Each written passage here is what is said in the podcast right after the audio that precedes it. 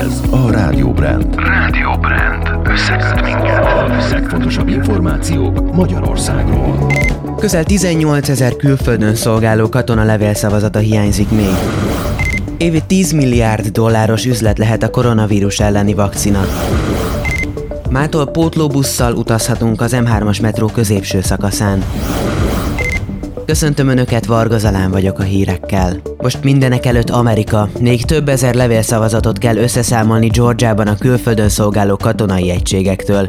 A két jelölt közötti különbség így valószínűleg fél százalékon belül marad, ezért újra számolás jöhet. Így még hetekig tartó procedúrára lehet számítani. Magyar idő szerint péntek éjfélre tovább növekedett az amerikai elnökválasztáson Joe Biden a demokrata párt jelöltjének előnye Donald Trump elnökkel szemben a kulcsfontosságú Georgia tagállamban, amelyben jó ideig az amerikai elnök vezetett. A Reuters ügynökség jelentése szerint a korábbi 1602-ről 4395-re emelkedett Biden előnye a szavazatok 99%-os feldolgozottságánál a 16 elektort jelentő Georgiában. Brad Raffensperger, Georgia állam republikánus belügyminisztere elmondta, hogy valószínűleg újra számlálásra kerül sor, miután várhatóan 0,5% pont alatt marad a két jelölt közötti különbség. Évi 10 milliárd dolláros üzlet lehet az új koronavírus elleni vakcina a fejlett országokban, elemzők számításai szerint. A Morgan Stanley amerikai és a Credit Suisse svájci bank elemzői előrejelzésüket arra a feltételezésre alapozták, hogy csak úgy, mint az influenza esetében a COVID-19 betegség esetében is évente kell védőoltást adni az embereknek, és egy dózis átlagára 20 dollár lesz. Matthew Harrison a Morgan Stanley elemzője úgy számolt, hogy ha minden évben ugyanannyi embert oltanak be a COVID-19 ellen, mint az influenza ellen, a gyógyszergyárak 10 milliárd dollár bevételre tesznek szert az Egyesült Államokban, Európában és a fejlett országokban. A védőoltás előállítási költsége darabonként 5-10 dollár között mozog majd. Az üzlet nagyságát végül az határozza majd meg, hogy mennyibe kerül egy-egy dózist előállítani, és kell-e minden évben védőoltást adni. Az egész világot tekintve akár 25 milliárd dollárt is elérheti majd a gyógyszergyárak bevétele Harrison szerint. Most Magyarország. A kormány szóvívő szerint nem időszerű most leállítani a molbubit. Szent Király Alexandra szerint a molbubi megújítása szükségszerű, de úgy véli jelen pillanatban a járvány elleni sikeres védekezés a legfontosabb érv a közbringa rendszer időszerűtlen leállítása ellen. Szent Király Alexandra pénteki Facebook bejegyzésében arra reagált, hogy a Budapesti Közlekedési Központ szerdai tájékoztatása szerint november végétől szünetel a molbubi a közbringa rendszer megújításának előkészítő munkái miatt. A kormány szóvívő felhívta a figyelmet, hogy miközben egész Európában és Magyarországon is meredeken emelkednek a fertőzés számok, Budapesten leállítják a közbringa rendszert.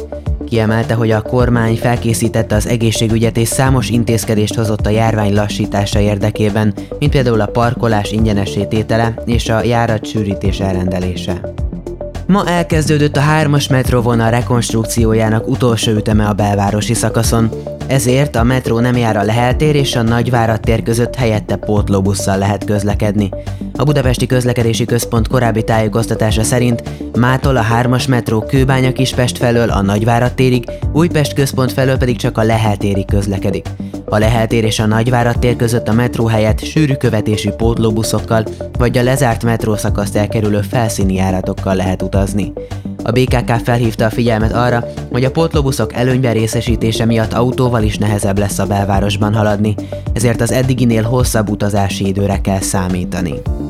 Tartós sűrűköd veszélye miatt az ország nagy részére figyelmeztetést adott ki az Országos Meteorológiai Szolgálat. Az MTI-hez pénteken eljutatott veszélyjelzés szerint Győrmoson, Sopron, Vas és szabolcs már Bereg megye kivételével az összes megyére kiadták a figyelmeztetést. Azt írták, hogy kiterjedt területen, kiemelten a középső ország részben az Alföld középső tájain, a Dunántúl déli részén és Észak-Magyarországon képződik sűrűköd az országban. Napközben átmenetileg a legtöbb helyen ismét javulnak a látási viszonyok, de főként a középső tájakon, az északi középhegység völgyeiben helyenként megmaradhat a sűrű köd. Az időjárás részleteit már mondom is.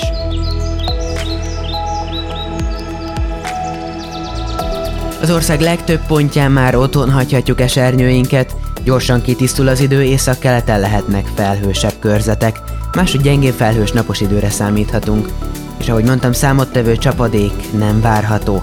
A fertőtó térségében megélénkül a szél, másút mérsékelt marad. A legmagasabb nappali hőmérséklet általában 10 és 15 fok körül alakul, de a tartósabban borult tájakon ennél pár fokkal hidegebb lesz. Késő estére majd 2 és 8 fok közé csökken a hőmérséklet. A szerkesztőt Varga Zalánt és a Rádió Brand híreit hallották, a következő óra Brigittáé, ő is számít a figyelmükre.